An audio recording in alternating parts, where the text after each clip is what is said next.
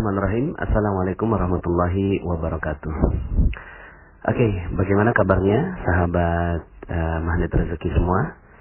Uh, semoga selalu dalam keberkahan dan kemuliaan dari Allah Subhanahu wa taala.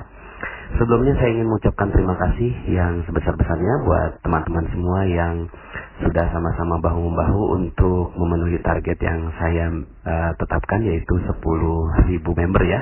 Uh, selamat buat Anda semua dan tentunya kita sama-sama luruskan niat ya bahwa uh, sekarang ini memang tidak mudah ya untuk menjalani kehidupan sesuai dengan jalan-jalan yang Allah tetapkan buat kita.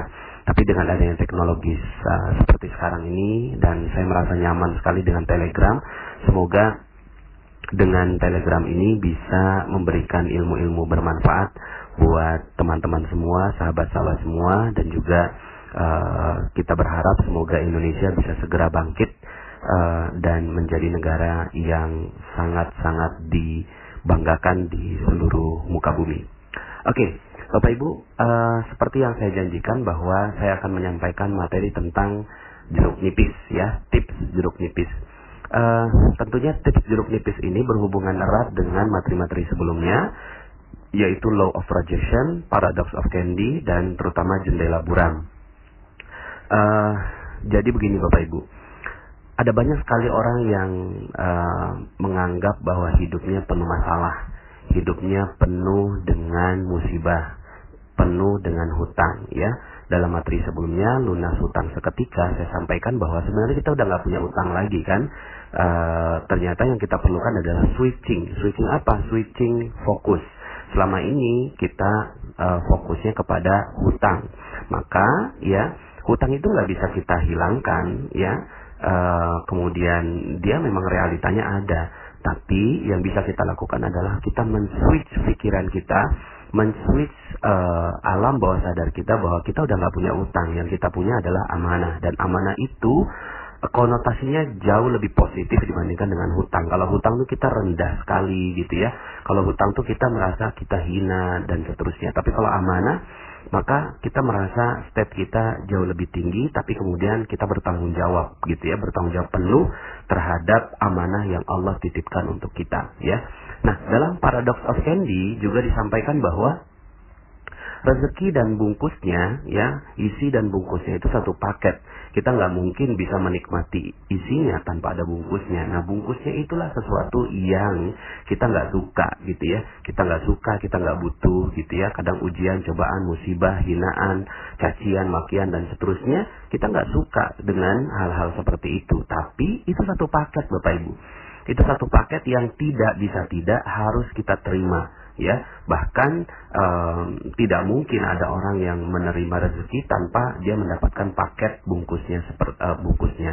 Nah maka yang perlu kita lakukan adalah kita menerima bungkusnya itu dengan lapang dada ikhlas ridho uh, penuh dengan uh, kesyukuran kepada Allah Subhanahu wa taala. Ya Allah ya udah kerjain belum tugasnya? Gitu ya. Ya kerjakan ya. Ya Allah saya syukuri hutang ini atau amanah ini saya syukuri musibah ini ujian ini dan meyakini bahwa ini adalah bagian dari rezeki yang indah dari engkau. Nah ketika itu sudah ada dalam diri kita, pertanyaannya, emang kita masih punya masalah? Udah nggak punya toh? Ya, kita udah nggak punya masalah Bapak Ibu. Karena masalah itu adalah paket rezeki ya dia adalah bungkus rezeki yang ada dalam diri kita. Semakin ikhlas kita semakin ridho kita menerima masalah itu semakin kita lapang dada menerima masalah itu semakin besar rezeki yang akan diterima. Maka kita udah nggak punya masalah kan?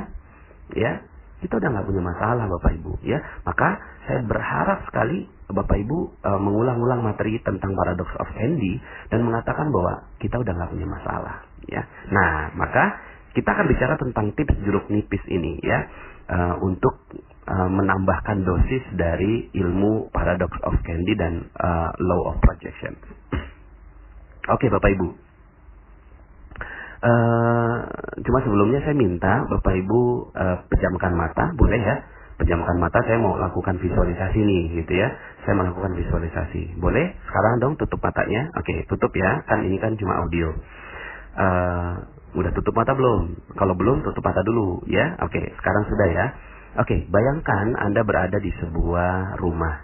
Kemudian di rumah itu, itu adalah rumah teman Anda, lalu kemudian Anda ternyata reunian dengan teman-teman Anda. Tiba-tiba Anda haus, ya. Lalu kemudian, eh, di mana uh, boleh minum nggak gitu kan? Kata teman Anda, coba datang ke belakang aja gitu ya, langsung ke dapur ambil air minum sendiri. Oke, kemudian Anda berjalan ke dapur, lalu kemudian melihat ada sebuah kulkas di sana, kemudian Anda buka kulkasnya. Ternyata di dalam kulkas itu Anda melihat ada beberapa uh, barang ya, ada uh, buah ya, ada yang buahnya warna uh, hijau kiwi gitu ya. Uh, hijaunya makin terang, makin bagus, makin jelas. Bahkan uh, ada duri-duri yang warna coklat itu ya, yang kiwi itu makin jelas di mata Anda. Di sebelah kiwi itu ada pisang, warnanya kuning terang, makin terang, makin terang, makin jelas bagi Anda ya. Nah, dan Anda pikir wah ini kun, uh, apa pisangnya pisang impor ini ya. Di sebelahnya ada jeruk nipis Bapak Ibu. Nah, jeruk nipis ini jeruk nipis yang ya ada warna hijau kekuningan seperti itu ya. Kemudian Anda tertarik dengan jeruk nipis ini. Anda ambil jeruk nipisnya ya, lalu kemudian Anda tertarik dengan apa yang ada dalam jeruk tipis itu. Lalu kemudian Anda ambil pisau, wah pisaunya juga tajam sekali, kayaknya pisau Jerman ini. Kemudian Anda mulai potong, seret, seret, ya. Lalu kemudian terkelupas itu ada air yang mengucur di sana. Lalu kemudian Anda penasaran dengan rasa jeruk nipis itu. Lalu kemudian coba deh ambil jeruk nipisnya, masukkan ke lidah Anda sekarang. Sekarang Anda masukkan ke lidah Anda. Lalu kemudian Anda tetesi dengan air perasan jeruk nipis ke lidah Anda. Uh, rasanya gimana? Asam ya. Uh. Lalu kemudian Anda letakkan kembali dan kemudian Anda ambil air yang Anda butuhkan. Oke, Bapak Ibu, sekarang boleh Anda uh, buka mata Anda. Nah, ketika Anda membuka mata Anda, sekarang saya mau tanya. Ada nggak jeruk nipisnya Bapak Ibu? Ada nggak jeruk nipisnya sekarang? Ya, nggak ada. Karena cuma membayangkan. Tapi sekarang pertanyaan saya, kebayang nggak atau terasa nggak asamnya dari jeruk nipis itu? Terasa? Terasa ya, ya. Tapi barangnya nggak ada. Kok terasa? Ya, kok bisa? Barang yang nggak ada, tapi terasa asam dalam lidah Anda. Dan mungkin sekarang masih asam juga, betul ya? Kenapa kok begitu? Gitu ya. Karena Bapak Ibu, akal bawah sadar kita, otak alam bawah sadar kita itu mengasosiasikan sesuatu yang real, ya, sesuatu yang real padahal dia tidak ada, dan sesuatu yang tidak ada tapi real rasanya. Sekarang jeruk nipis itu nggak ada, ya. Tapi kok terasa asam dalam jiwa Anda sekarang? Bapak Ibu, begitulah alam bawah sadar kita. Dia tidak membedakan ini real nggak sih sebenarnya? Ini beneran nggak sih, gitu ya? Nggak, dia nggak peduli. Yang penting Anda asosiasikan dengan fokus Anda, maka dia terasa dan uh, bahkan itu berdampak pada diri Anda. Sekarang rasanya gimana badan Anda ya? Ada kerasa asam-asam gitu ya. Bapak Ibu, uh, begitulah masalah. Begitulah ujian, begitulah musibah.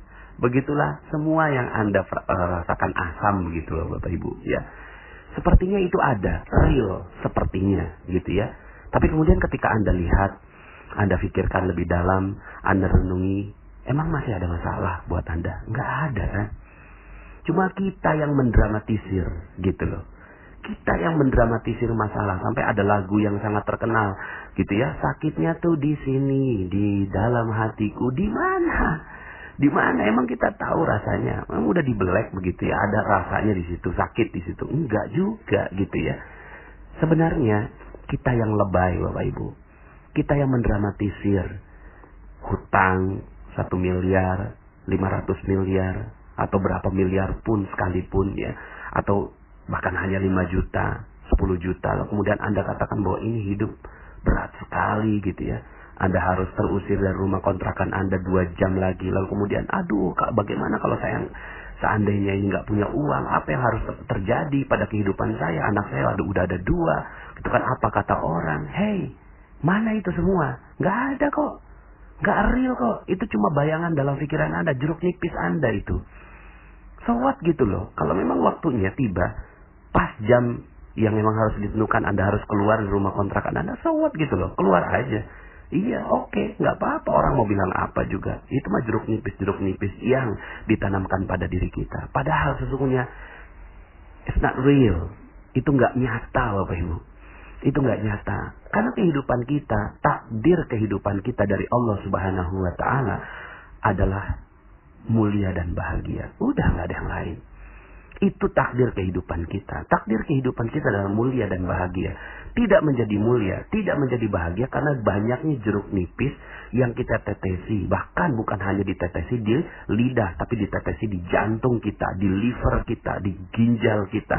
Gitu ya, kita tetesi di luka-luka kita. Semakin asal, semakin berat, semakin membuat kita akhirnya nggak bisa berbuat apa-apa. Lebay Bapak Ibu.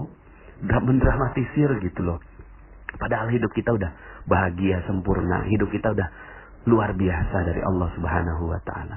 Ada orang yang ditipu gitu ya dalam bisnisnya, hilang 500 juta gitu ya. Terus kemudian mengatakan, "Aduh, ini 500 juta saya hilang, tega banget." gitu kan. Itu yang bikin hilang itu adalah sahabat Anda misalnya, sahabat kita Ya, Anda punya sahabat sebangku dari SD, SMP ketemu lagi, SMA ketemu lagi, wah kawan dekat. Terus kemudian setelah SMA pisah, lalu kemudian satu saat ketemu dalam sebuah reuni, lalu kemudian akhirnya Anda berbisnis dengan dia, Anda kasih modal 500 juta.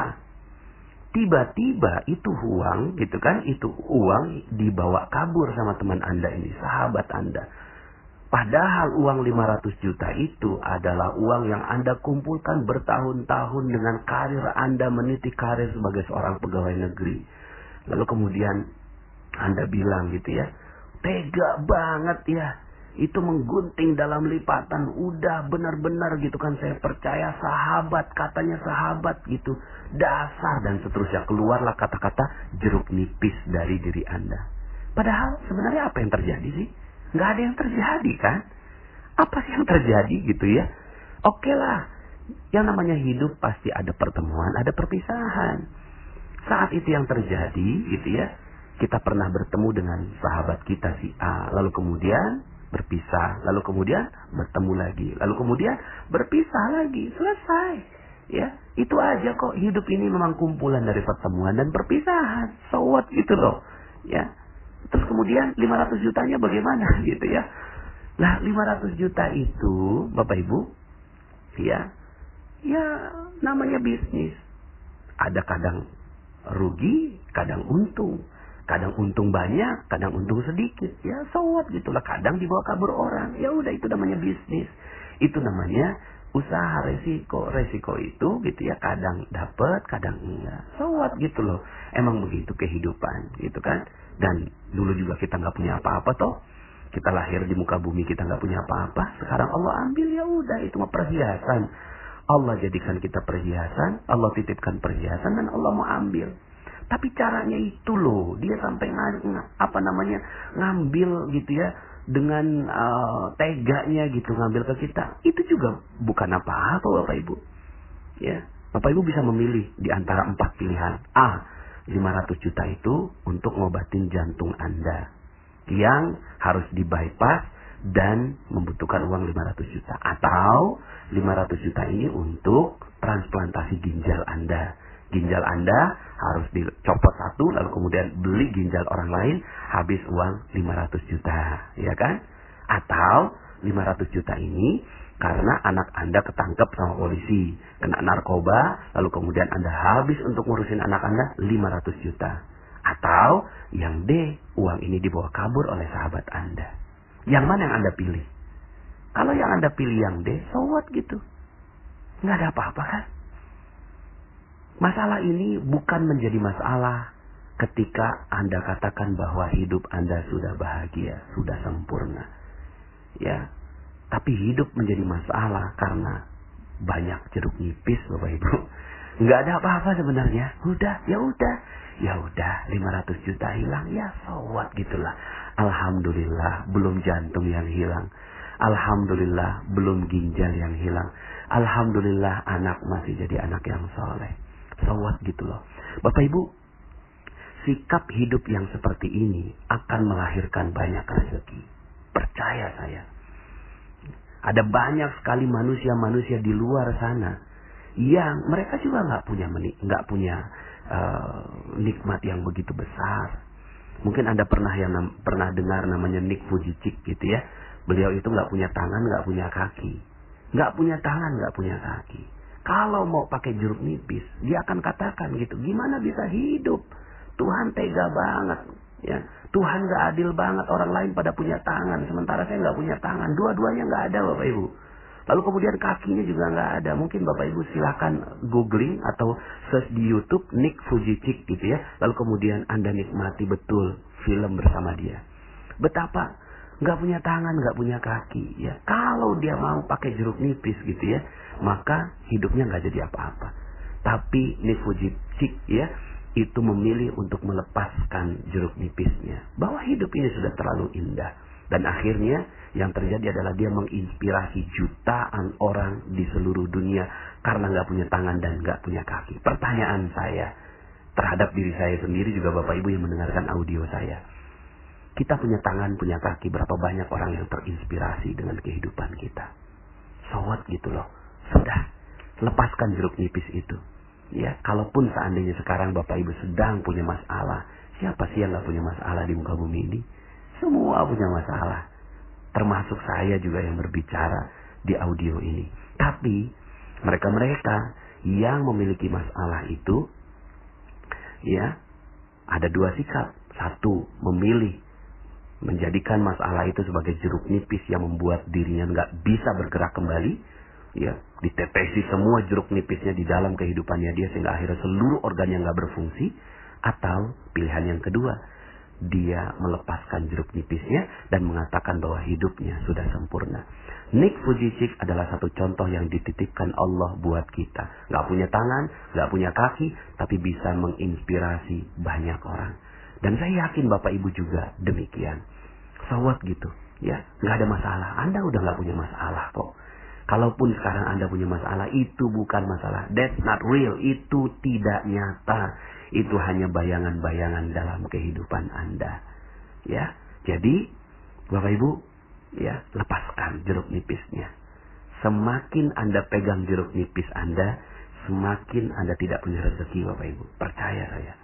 Semakin Anda pegang jeruk nipisnya, semakin Anda tetesi kehidupan Anda dengan jeruk nipis itu, semakin rezeki tidak datang pada diri Anda.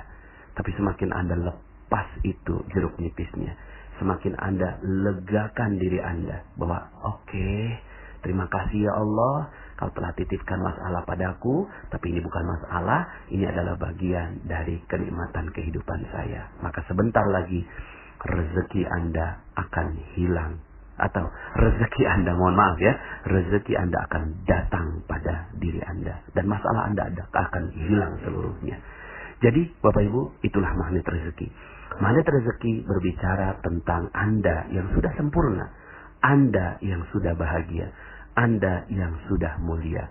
Tidak menjadi mulia hanya karena bayangan yang tidak real dalam kehidupan Anda. Yang sebenarnya Allah inginkan Anda bahagia. Coba renungkan sebuah ayat Allah Subhanahu wa taala ini. Auzubillahi Bismillahirrahmanirrahim. Alam nashrah laka sadrak. Bukankah aku telah membuat hatimu lapang? Masya Allah. Inilah agama, inilah din, inilah Allah ingin membuat hati kita lapang. Lepaskan itu jeruk nipisnya. Maka Anda sebentar lagi akan menjadi magnet rezeki yang luar biasa. Saya Nasrullah, sampai jumpa dalam audio berikutnya. Assalamualaikum warahmatullahi wabarakatuh.